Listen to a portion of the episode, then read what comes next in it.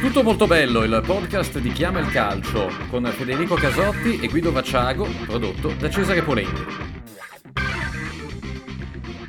Senti un po' qua Federico, le generazioni più giovani si stanno allontanando dal calcio, la generazione Z, ovvero quella nata do- dopo il 2000, è sempre meno legata agli elementi di campanilismo che hanno segnato le generazioni precedenti. E il dato più allarmante è che il 40% di coloro che hanno fra i 16 e i 24 anni non hanno interesse nel mondo del calcio. Il calcio deve fronteggiare la competizione di Fortnite o Call of Duty, il mondo dei videogame, Videogame che sono i veri centri di attrazione dei ragazzi di oggi, che spenderanno poi domani, che saranno i big spender di domani. Il calcio sta vivendo una crisi enorme di appetibilità verso le nuove generazioni. È un processo accelerato dall'epidemia, ma è un processo che è in atto da tempo. Cioè, il podcast è iniziato da 30 secondi e mi devo già riprendere. Ma chi, chi ha detto sta roba? Uno scenario apocalittico disegnato da eh, Andrea Agnelli, che eh, peraltro è dal 2019 che lo dice. Eh, eh, insomma, tutto molto bello, eh, perché dobbiamo dirlo, come neanche fossimo SEO friendly, no? Tutto molto bello, ma stavolta non per i giovani che evidentemente snobbano il calcio o comunque non lo trattano come, come lo trattavamo noi alla fine, quando, quando avevamo la loro età.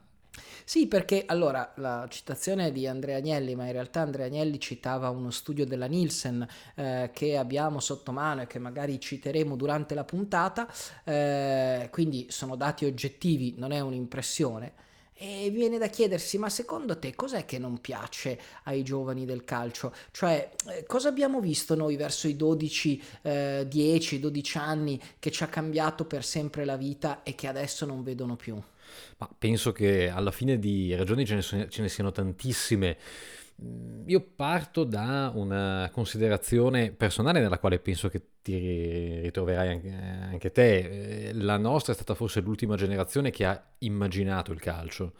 Eh, perché poi eh, piano piano il calcio è, sem- è, sempre stato più reso televisivo e quindi si è tolta molta più immaginazione. Non, non, sto dicendo che fosse meglio una volta, perché personalmente io immaginavo il calcio quando avevo dieci anni, ma sognavo di poterlo vedere in tv, di poter vedere in tv tutte le partite che volevo, di poter vedere tutto il calcio minuto per minuto in tv, che è esattamente quello che, che è successo negli ultimi, da vent'anni a questa parte, quindi io sono assolutamente convinto di stare, di stare meglio, ma evidentemente con la testa del bambino degli anni Ottanta, la, la testa del bambino del 2022 probabilmente, anzi sicuramente è una testa diversa ed è una testa soprattutto sottoposta a un numero di, di stimoli, di opportunità eh, che noi probabilmente non ci potevamo nemmeno immaginare. È vero, eh, questa è sicuramente un'analisi interessante eh, del, del, problema. Eh, poi proviamo ad analizzare il perché. Una cosa è certa, eh, se eh, un bambino, eh, un nostro compagno di classe eh, delle medie, insomma noi rappresentiamo più o meno io sono del 71, eh, tu sei un po' più giovane, ma quindi se, se, un, se un, nostro compagno delle medie negli anni 80 eh, non fosse eh, appassionato di calcio, eh, le maestre chiamavano i servizi sociali, so, voglio dire esagero, però insomma era difficile trovare uno che non scambiasse le figurine con te in quel periodo e che non parlasse di calcio eh, il lunedì, ma poi in generale durante la settimana.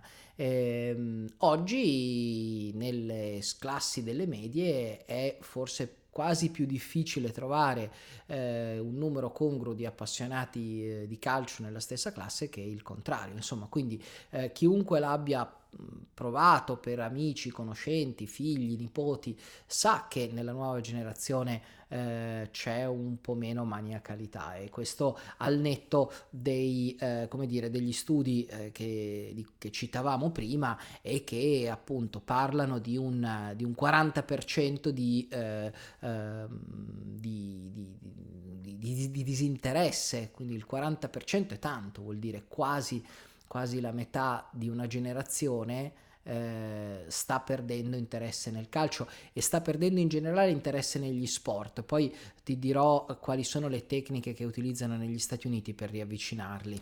Sì, penso anche che gli ultimi due anni abbiano influito non poco nell'aumentare la sedentarietà, nel eh, insomma, non, non, dimentichiamoci che si sono vissuti 3-4 mesi completamente senza calcio, no? in un momento in cui solitamente, anche proprio a livello culturale, si era abituati invece a, a vedere la fase finale di un campionato, che, è, è, vero che poi dopo si è recuperato abbondantemente, insomma, con gli interessi, no? però quei 3-4 mesi di lockdown, eh, soprattutto magari per chi tutto sommato aveva già magari una passione meno blanda, meno, meno forte, meno radicata, potevano rappresentare insomma la, prova che si poteva anche vivere eh, senza calcio. Per carità, si può vivere senza calcio, ma magari non sai neanche cosa ti perdi, no? Perché poi c'è anche, anche il, eh, il, rovescio della medaglia.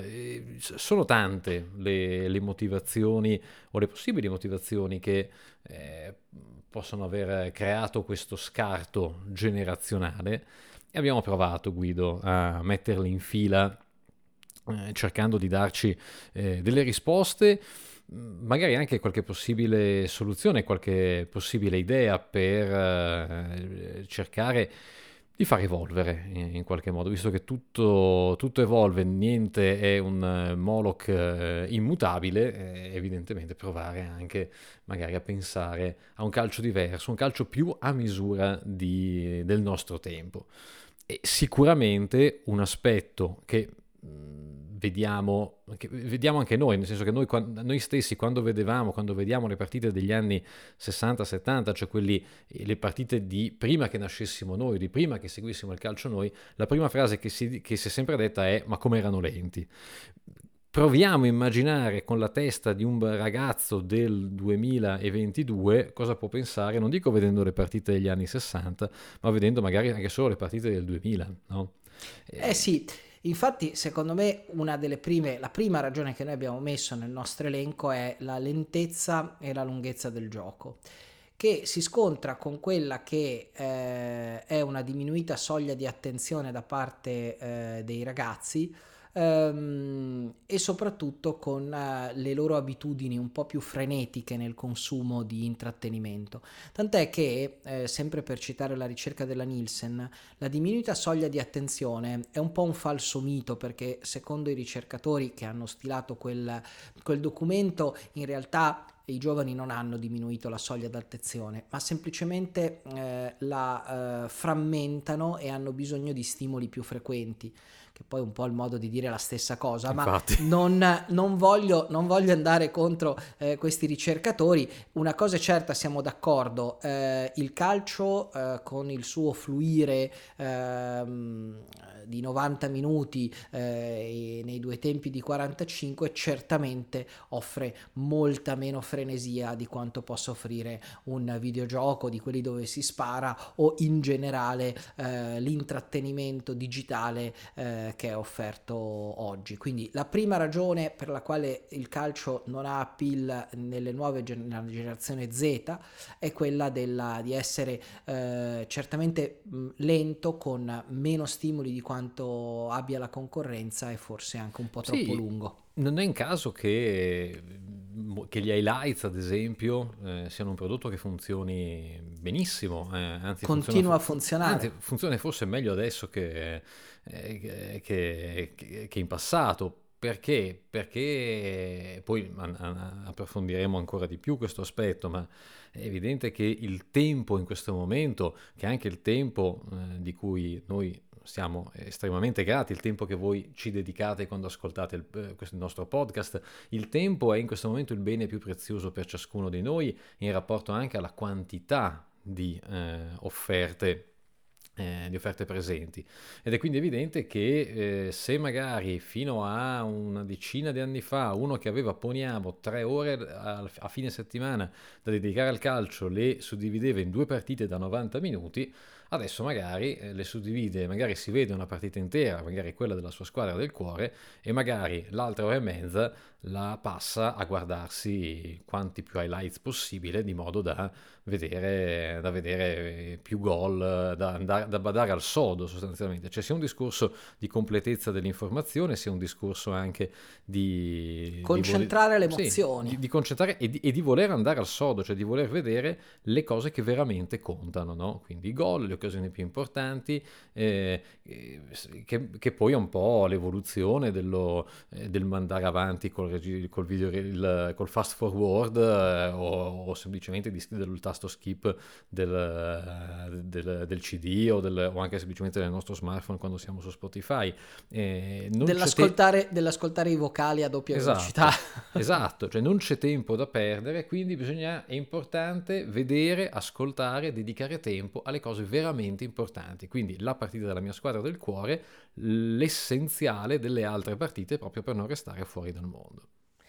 Beh, poi eh, andiamo rapidamente nel nostro elenco perché secondo me il punto uno è, è quello della, della, del tempo, della lentezza, è, è, il punto fondamentale. Abbiamo comunque inserito altri potenziali fattori. Uno è il modo di impacchettare lo spettacolo eh, che eh, forse ha un significato per, eh, per, per, le vecchie generazioni, ma forse per le nuove ha meno fascino. E mi riferisco al fatto che intorno a una partita vengano eh, spesso montate eh, moviole eh, su presunti rigori, quindi polemica, ci sia molto più polemica che esaltazione del gesto tecnico, che si perda magari forse molto tempo con la tattica, eh, esasperando certi concetti e, e ci si dedichi meno all'aspetto spettacolare spettacolare del, um, uh, del gioco. Uh, la NBA da questo punto di vista uh, è, mi sembra un po' più smart nell'impacchettare il, il, suo prodotto. Ma sai, io, io, qui non sono completamente d'accordo, o meglio, secondo me la discussione, eh, come la se, se, noi diciamo discuss- il livello di discussione che viene eh, prodotto, che viene portato magari dai mezzi di, di comunicazione verso il, verso il, tifoso, quella probabilmente può stancare o può non attirare le giovani generazioni. Il tipo di discussione che nasce dal basso e si propaga dal basso, che è quello invece dei social, quello probabilmente invece ha ancora un, un potenziale che peraltro si sta traducendo in questo momento in un aspetto molto pratico, cioè nel fatto che comunque chi segue un evento sportivo o un evento to cure, eh, si è appena conclusa la settimana del Festival di Sanremo, che mm, da questo punto di vista ha molti tratti in comune con, con, un evento sportivo, è un evento che in moltissimi, mm, faccio ammenda, eh, anch'io ho fatto parte di questo, di questo gruppo, hanno seguito tendenzialmente con, il, con, lo smartphone eh, o in mano o comunque sempre a portata di mano per poter commentare e condividere eh, sui social. E l'evoluzione è chiaramente quella del watch party che è già, eh, in, già in uso. E anche qui torniamo all'America, ma si sta pian piano implementando anche, eh, anche in Europa, dove si vede il, l'evento, ma l'evento è una porzione dello schermo e l'altra porzione invece è la porzione dei eh, commenti del, delle condivisioni eh, fatte eh, però attraverso gruppi ristretti che possono essere o gruppi ristretti di tifosi della stessa squadra o gruppi ristretti semplicemente di amici né più né meno delle, delle chat di whatsapp che, che esistono ancora. L'esaltazione del gesto tecnico che viene fatta dagli sport americani in generale perché mh, penso anche ad esempio all'NFL siamo nella settimana del Super Bowl, eh, la, la, anche, anche, anche, l'NFL eh, produce eh, contenuti che non hanno nulla da invidiare, evidentemente seguono lo stesso filone di pensiero della, della NBA. Ecco, questo aspetto si scontra con un altro punto a mio parere, che penalizza tanto la resa spettacolare eh, delle, di, anche di eventuali contenuti, contenuti visual, eh, spe, appunto ad alto tasso spettacolare, che sta anche nel, eh, nel contesto, insomma, di, eh, di, di, di sedi di, gioco, di location, che non sono probabilmente all'altezza né per chi ci gioca, né tantomeno per chi assiste alle partite. Sì, infatti eh, andiamo rapidamente con i punti 3, 4 e 5 e quello che si può dire eh, per continuare, eh, ripeto, ad analizzare i perché le nuove generazioni eh, stanno eh, disamorandosi al calcio, io metto gli stadi poco accoglienti per i più giovani, questo vale soprattutto per l'Italia, ma a mio parere anche un po' nella Liga, perché non è che in Spagna ci siano stadi stramoderni, eh, e eh, ti aggiungo che la pratica del calcio, che poi è quella che ti fa appassionare, no? il fatto che tu anche soltanto al parco eh, tu lo possa giocare ti rende poi più appassionato di calcio rispetto a chi non ci prova mai. Ehm, ecco, la pratica del calcio mh, è sempre più difficile nei grandi centri urbani, questo è un nostro vecchio cavallo di battaglia, ne abbiamo già parlato in un'altra puntata del podcast. Ehm, e, e, effettivamente è così, cioè i grandi centri urbani europei, le grandi metropoli europee eh, offrono pochi spazi, soprattutto poca ehm, eh, disponibilità per i più giovani ad andare a giocare magari da soli perché richiedono sempre di essere accompagnati, cosa che magari in passato non era così. La mia generazione eh, usciva tranquillamente anche nelle grandi città. Eh, quindi, e, poi ti, e poi aggiungo come ultimo punto, in parte ricollegandomi al primo, quindi poi così chiudiamo il discorso, la concorrenza micidiale che ha il calcio. Eh, prima tu giustamente parlavi del tempo come del bene più prezioso perché il tempo viene diviso, il calcio che forse per noi rappresentava, se non il monopolista, comunque una delle poche alternative che avevi per passare il tuo tempo libero, oggi il calcio deve combattere un, una atomizzazione di interessi eh, che è provocata non solamente dai videogiochi, ma eh, da tutto quello che viene offerto dagli smartphone in fatto di intrattenimento, e mi riferisco a YouTube e tutto quello che può venire dopo YouTube, e le piattaforme OTT, ovvero Netflix, Prime Video e compagnia Bell, eh, che, che offrono le milioni di serie televisive, i social network e ti metto ultimi anche gli altri sport che tutto sommato ehm, hanno conquistato la loro fetta di attenzione. Sì, eh, aggiungo un... tu ne hai fatto 5 punti, insomma, eh, parlavi del, del, del, del punto 5, ci aggiungo un sesto punto, un 5 più 1 che è quello anche di un'identificazione con il territorio con la comunità che è andata via via erodendosi, no? perché, eh, perché poi questo mm, è un, è un, fatto, insomma, non c'è niente di, c'è niente di male nel, nel sottolinearlo. E tante squadre, non solo di Serie A, ma in generale una qualsiasi squadra del, del campionato, di, di, un, di, un, grande campionato europeo eh, ha una tale, eh, ha, un, ha, un, tale non legame dal punto di vista dei giocatori con il proprio territorio, cioè non solo non si tratta di schierare i, eh, italiani, ma magari proprio di, di, non schierare nemmeno giocatori della propria regione, della propria città, che potrebbe benissimo giocare a Cadice come a Udine, come a Brema e non ci sarebbe alcun tipo di differenza. E questo tipo di, mm, eh, di sradicamento eh, ha eh, le sue conseguenze, nel senso che poi a quel punto il, il tifoso eh, decide di appassionarsi, di seguire una squadra magari perché si affeziona a un giocatore o perché si affeziona con lo spirito con cui magari uno segue un determinato attore o un determinato cantante e quindi poi magari va, si innamora per motivi difficilmente spiegabili del, non lo so, del Leeds United perché è un grande fan di Bielsa e magari si regala una volta l'anno la gita a Leeds come, come magari noi andavamo a vedere Springsteen o, o U2 o i tuoi complessi di death metal esattamente sì eh, che tu in, in, gita, in gita a Parigi o a Monaco o a Barcellona. O a Göteborg. esattamente, esattamente, o a Göteborg è esattamente lo stesso, esattamente lo stesso principio sì, esatto, da questo punto di vista ti cito eh, sempre il nostro documento Nielsen eh, che faceva notare cose che peraltro conosciamo bene, come Cristiano Ronaldo ai tempi della Juve avesse tre volte eh, i follower della Juventus stessa, eh, adesso non, eh, il rapporto con quelli dello United non è 1 a 3, ma è comunque eh, un rapporto eh, di quasi 1 a 2, nel senso che comunque Ronaldo ha più follower del Manchester United. Eh, e la stessa cosa. Scusa, qu- quanti ne ha persi la Juventus con la partenza di Cristiano?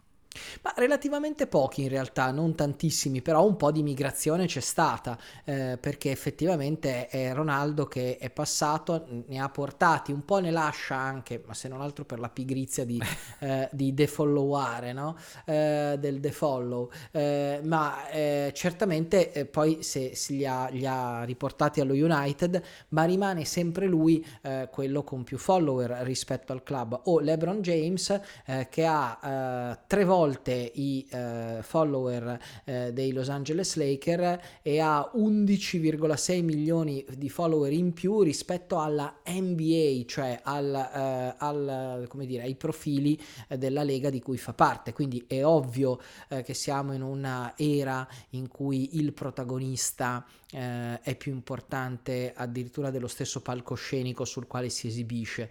Eh, è un concetto un po' cinematografico, no? Noi eh, conosciamo sicuramente il nome dell'attore dell'ultimo film che abbiamo visto, non è detto che conosciamo la casa cinematografica, a volte non ci ricordiamo neanche il nome del regista. Quindi siamo a livello di, eh, di, spe- di spettacolarizzazione dello sport e del calcio, visto che stiamo parlando di calcio, quindi non è un caso che Ronaldo sia più famoso del club nel quale lui gioca. Detto questo, dopo una ventina di minuti di considerazioni scat- e di pars destruens, passiamo alla pars costruens, cioè come si può eh, o invertire la tendenza o magari pensare di rendere il calcio mh, più a misura del suo tempo della sua Ma, epoca. Guarda, ci sono alcuni, alcuni, suggerimenti, alcune proposte che sono sul tavolo eh, da tempo eh, e innescano spesso e volentieri il dibattito. Eh, anche in questo caso lo innescano perché a questo punto io te le dico e poi diciamo se per, se per te è un sì o per, o per, o per te è un no. Una delle prime proposte, eh, una delle proposte che, di cui si parla spesso eh, è di ridurre il tempo eh, della partita. Eh, addirittura eh, si vociferava fosse uno dei progetti della Superlega, della, della cosiddetta Superlega, cioè che, di fare partite da, eh, con due tempi da 30 minuti, in realtà poi è stato smentito che la Superlega avesse in mente di cambiare il regolamento, però resta legato a un tipo di ragionamento di calcio del futuro eh, e proprio perché per concentrare un po' di più le emozioni invece si taglia mezz'ora della, dei, dei, 90 minuti previsti. Eh, ti lascio esprimere, poi ti dico la, poi dico la mia. Ma... Guarda, il, sui due tempi da 30 minuti, mh, mm, ti dico, se, se non si tratta di tempo effettivo, ma si rimane sul eh, criterio attuale, no? quindi 30 più 30 più recupero, eh, mi lascia abbastanza perplesso eh, perché, eh, perché comunque troppo è troppo poco e perché ridurre la, la, partita di un terzo è veramente un taglio, un taglio drastico. Aggiungo anche un discorso molto, molto, pratico. È vero che ci sarebbero dei vantaggi dal punto di vista dei palinsesti televisivi e dall'altra parte diventa anche più difficile forse giustificare eh, delle trasferte, giustificare anche determinati prezzi dei, dei biglietti, no? Cioè io insomma, sono uno di quelli che anche quando purtroppo andava, spero ci possa tornare presto a vedere i concerti e insomma se il concerto durava meno di un'ora non ero mica contento, eh? però eh, perché, perché effettivamente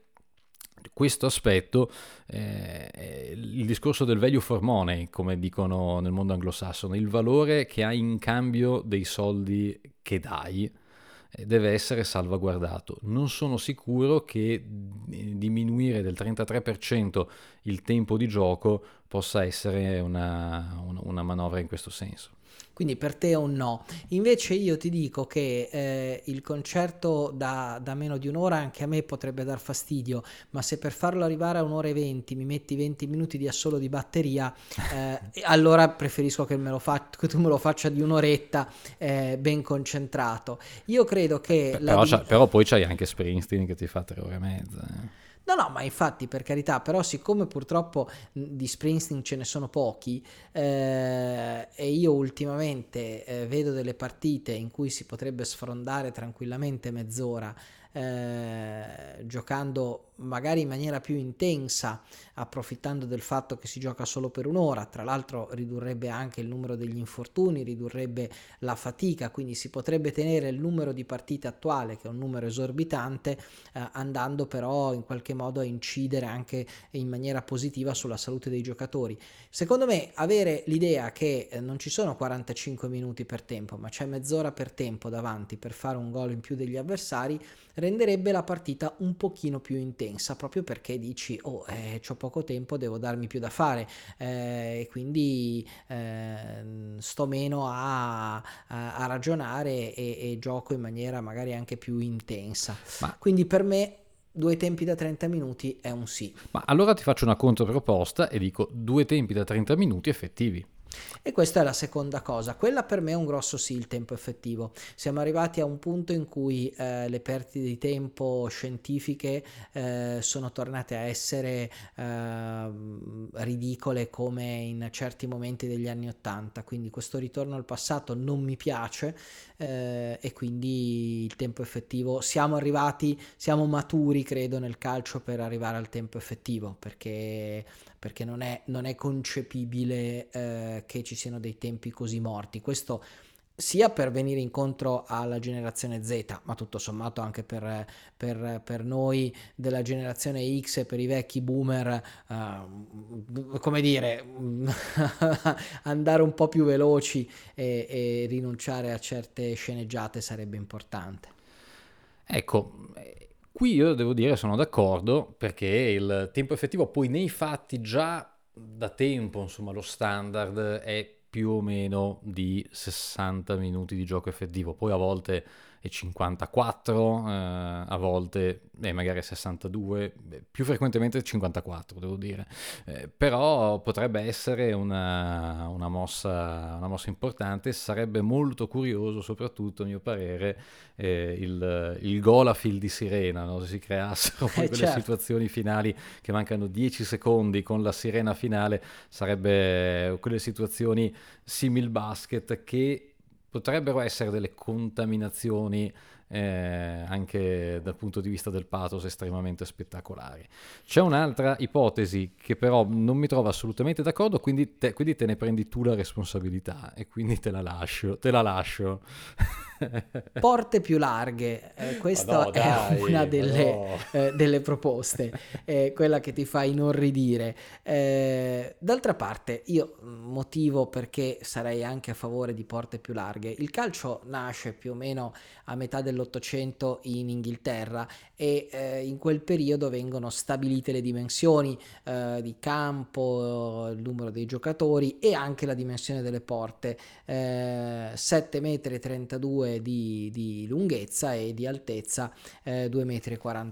Che poi sono le mitologiche 8 yard e 8 otto piedi, sono quelle, sono, sono andato a rivedermele ma mi ricordavo che era una roba eh, che fa molto impero britannico, quindi bisogna, ecco, cioè, fa molto 1865 a Sheffield. Eh, ecco, ecco perché 2,44, il virgola 44 e il virgola 32 se vi stavate chiedendo perché, mentre invece se vi state chiedendo perché si gioca in 11, perché le camerate delle, delle scuole, dei college erano formate da 10 eh, letti più un, capi, un capocamerata che era il capitano è per cui da lì si gioca a 11 perché le sfide erano tra le camerate. Ma torniamo a noi, eh, appunto eh, l'uomo della, della, di metà 800, quindi un uomo di quasi 200 anni fa, aveva delle misure antropo, ant, an, come dire, ant, eh, l'antropomorfia antropometriche. antropometriche, ecco bravo come l'hai detto, le misure antropometriche cioè, decisamente più piccole perché era più basso, era più piccolo, oltretutto aveva anche meno eh, muscoli eh, per saltare eh, da, una, eh, da, un lato all'altro e, e quindi eh, se le, le, misure della porta erano quelle è perché lo spirito del gioco voleva mettere in grande difficoltà il portiere Portiere che oggi è meno in difficoltà perché? Perché è grande, grosso, perché tocca la traversa senza dover saltare, basta che alzi il, eh, la manona eh, e perché con gli allenamenti, con l'alimentazione eh, e con tutto quello che si è evoluto dal 1860 a oggi, ovviamente ha una, l'agilità e la possibilità di saltare molto molto più sviluppata rispetto a quella di un portiere dell'epoca. Quindi eh, a me sembrerebbe giusto in proporzione aumentare la dimensione delle porte. È anche vero che insomma nel basket non è che hanno allargato i canestri o hanno eh, abbassato i canestri o alzati per eh, aumentare la spettacolarità. No, questo è vero. Hanno, ma- hanno magari hanno messo la linea da tre, ecco. hanno, hanno, hanno, introdotto altri, eh, altri scopi, ma diciamo che il ferro del mestiere, o comunque che, quindi palla e bersaglio, sono sempre, sono sempre rimaste le stesse, anche perché poi se cambiano le dimensioni delle porte, allora sì che c'è un bel reset di tutti i record eh, che vengono, tutti i record che vengono stabiliti. E vuoi togliere a, ai tifosi, ma anche ai giornalisti, dai, eh, tu, tutte, tutti i record, tutto lo sfizio di inanellare statistiche su statistiche a ogni singola partita?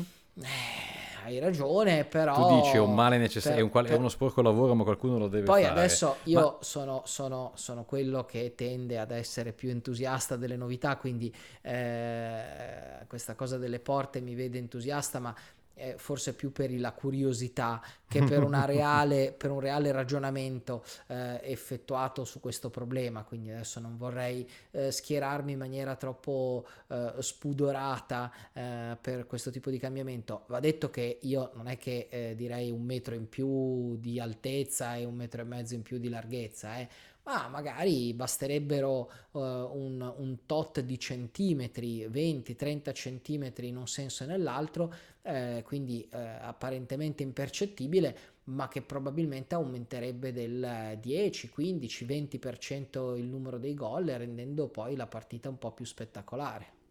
Ma mi viene in mente quella leggenda che poi in realtà è ciclicamente raccontata su un sacco di giocatori, però parte da Zico, no? che eh, fece controllare l'altezza della traversa del, dello stadio di Udine perché lui calciava sempre le punizioni, prendeva la traversa invece del 7, no? però è anche vero che poi l'ho sentita anche su Petrovic nel basket, quindi cioè, è, una, è, una, è, una, leggenda che evidentemente si viene tramandata di, di bocca in bocca. Ma... Beh, quando io avevo eh, Giancarlo Padovan, direttore di Tutto Sport, ci mandò a misurare le porte eh, del, del, del, del, dell'Olimpico Grande Torino, quello che attualmente è Olimpico Grande Torino, all'epoca era soltanto olimpico e veniva utilizzato dalla Juventus eh, nella stagione post Calciopoli. Eh, la collega Elvira Erbi andò a misurare visitare le porte del comunale perché secondo, lo chiamo comunale perché sono veramente vecchio, appunto comunque le, le porte dell'Olimpico perché secondo Padovan erano più piccole del previsto.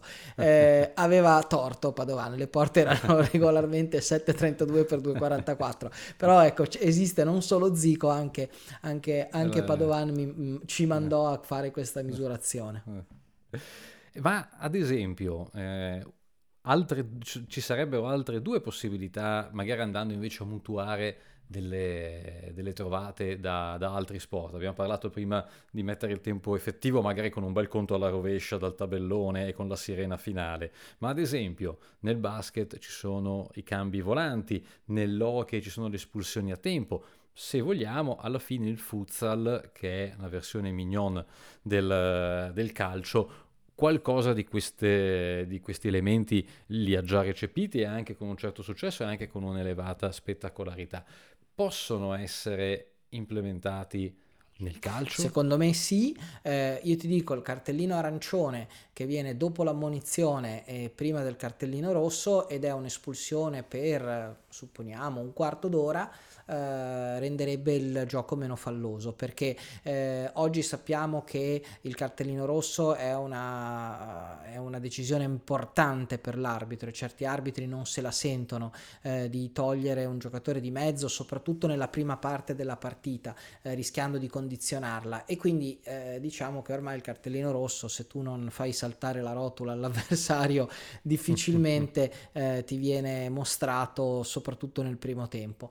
E invece poter dare una, una, dire, una, sanzione che tutto sommato non toglie di mezzo il giocatore per tutta la partita, ma lo toglie per un quarto d'ora e un quarto d'ora di superiorità numerica è tanta roba, quindi insomma eh, dà comunque un vantaggio eh, all'altra squadra e uno svantaggio alla squadra che lo subisce, eh, potrebbe eh, rendere il cartellino arancione un po' più usato rispetto al cartellino rosso eh, e a questo punto ridurrebbe, perché poi nessuno vorrebbe rimanere in inferiorità numerica, ridurrebbe a mio parere il numero di falli, quindi anche le interruzioni, anche la cattiveria del gioco, eccetera, eccetera.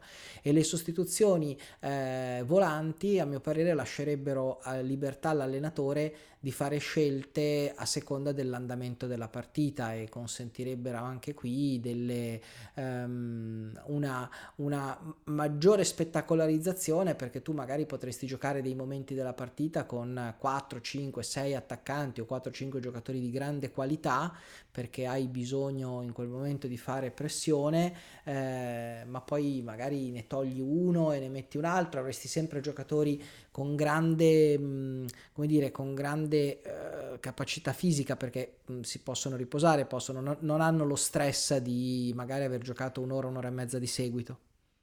Secondo me esalterebbe ancora di più il ruolo di strateghi degli allenatori e ne limiterebbe anche l'incidenza della, della fortuna, perché, perché puoi realmente mettere mano alla partita al 100% in tutto il tempo di gioco, cosa che magari invece un allenatore quando ha esaurito i cambi o quando magari hai veramente poche alternative o poco tempo non puoi fare e ti affidi un po' anche al caso, a volte ti va bene, a volte ti va male e magari è un episodio che può, che può condizionare una partita, se non addirittura un obiettivo, una stagione. No, certo. Comunque queste sono cinque modeste proposte di cambiamento del, eh, del regolamento. Ricordiamo, ricordiamo che eh, a parte il concetto delle cinque sostituzioni, eh, che non è neanche ancora una regola eh, definitiva perché è comunque legata al periodo pandemico, poi probabilmente lo diventerà ma al momento non possiamo parlarne come un cambiamento definitivo. Ricordiamo che sono 30 anni che il regolamento non viene, eh, non viene toccato, da quando fu eh, come dire, impedito al portiere di toccare la palla con le mani se eh, la riceve da un, da un compagno. Ecco, da quel cambiamento, che fu un cambiamento epocale, che cambiò in maniera radicale eh, lo svolgimento delle partite, soprattutto degli ultimi minuti delle partite. E la vita, delle, della vita dei portieri. E la vita, e la vita dei portieri, ecco, ricordiamo che da allora non è stato più toccato nulla. Eh, altrove qualcosina è stata fatta, insomma, eh, in altri sport. Diciamo che il, il, passaggio che è ancora un passaggio, se vogliamo, abbastanza temporaneo, almeno in teoria, cin- ai cinque cambi, è che è evidente che, sarà, che diventerà qualcosa di definitivo e anzi probabilmente lo vedo proprio come il percorso che porterà ai cambi volanti, cioè i, cambi volanti probabilmente sono una delle, eh, delle soluzioni, dei cambiamenti eh, del calcio, indipendentemente dal fatto di renderlo più spettacolare o più, eh, o più attraente per le giovani generazioni, ma semplicemente per renderlo più funzionale evidentemente uno dei cambi che mi aspetto insomma da, da qua a, ai prossimi anni. Ma ti lancio una provocazione allora. Ma se davvero si tratta di voler rendere il calcio più veloce più spettacolare ma ad esempio abolire il fuorigioco?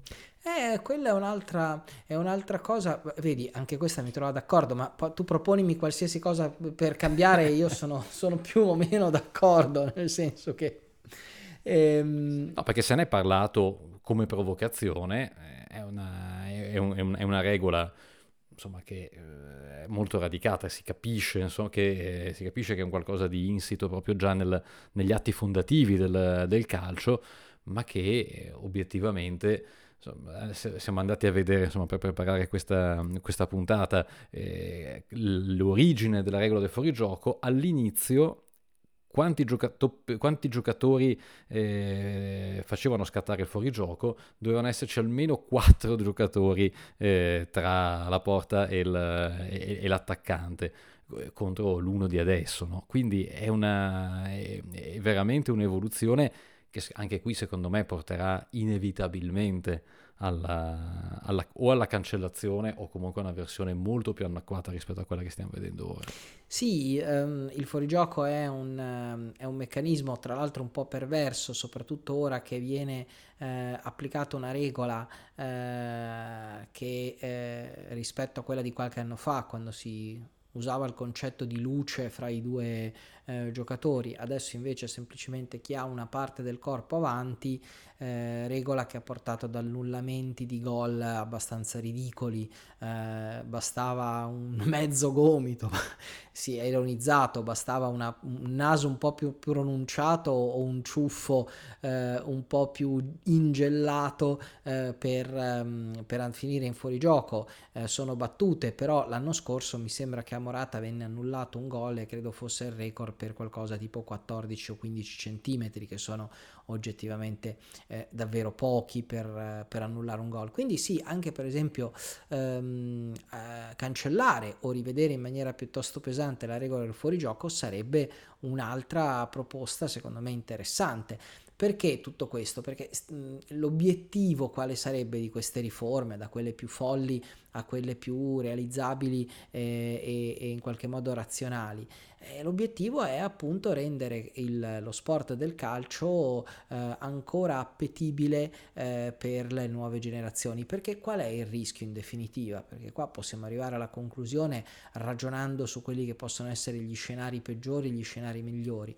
E lo scenario peggiore è che fra una decina d'anni, quando eh, la generazione Z sarà di fatto una delle più numerose e sarà quella che si è installata eh, al comando, se non altro, del, dell'economia, potrebbe rendere il, eh, il, calcio meno rilevante di quanto lo sia adesso e che quindi il calcio diventi un po' come noi adesso in Italia viviamo la pallavolo eh, o non lo so, il tennis, uno sport comunque interessante con un seguito, con degli appassionati, ma non eh, quel quel fenomeno sociale a cui siamo abituati noi più anziani da quando siamo vivi praticamente. Ah, è un discorso che probabilmente va veramente anche oltre questa generazione, che avremo risposta eh, chissà, tra, chissà tra quanto tempo. Sicuramente gli sport sono un po' tutti, hai citato la pallavolo, la pallavolo ebbe una rivoluzione con il passaggio dal cambio palla al, al rally system, al, al, sistema, al, sistema, attuale che ha velocizzato le partite e l'ha resa completamente un altro sport, tanto per, tanto per dirne una. Quindi anche il calcio sicuramente sì, pe- penso, che, eh, penso, che, anche il tennis, insomma, le, le, è vero che Djokovic, eh, Djokovic ecco, l'apsus da, eh, da, da, fine podcast, ma la partita, la finale del, degli Australian Open no? tra Nadal e Medvedev eh, con eh, il, insomma, questa partita lunghissima al quinto set che eh, cioè, dobbiamo anche chiederci ma poi chi le guarda dei giovani eh, 5 ore di tennis? No, è vero che magari sono 5 ore di tennis ai massimi livelli e noi mm, ce le godiamo e siamo eh, orgogliosi, insomma, anche di, grati di poter godere di uno spettacolo del genere. Però obiettivamente torniamo al discorso iniziale. Eh, lo sport, tutto lo sport, e quindi anche il calcio, è in, è in evoluzione e si, si dà e si darà da fare per cercare di, di, essere al passo di chi le segue, che è poi chi lo tiene vivo e chi eh, ci dà tutto il senso. E siamo arrivati alla fine anche questa volta. Insomma. È arrivata la fine della puntata e noi eh, ringraziamo per il tempo dedicatoci, proprio perché sappiamo quanto è prezioso. Eh, mettete follow sulle eh, piattaforme da cui ci seguite in maniera che così la prossima puntata eh, non, ve la po- non, non potete perdervela. Eh, e poi eh, seguiteci sui social perché a questo punto vogliamo farvi votare eh, su quella che secondo voi tra le soluzioni che abbiamo proposto è quella che vi piace di più e faremo un bel sondaggio su Twitter. E vediamo, io ho già un'idea di quale, di quale votare, però esprimerò il mio voto solamente a ridosso della fine del sondaggio. Io Così, voto tutte. Voti tutte? tutte, tutte, ecco, tutte, tutte. Grazie Guido.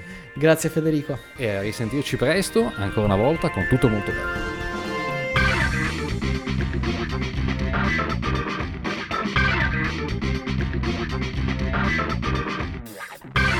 Tutto molto bello, il podcast di Chiama il Calcio con Federico Casotti e Guido Vacciago, prodotto da Cesare Polenghi.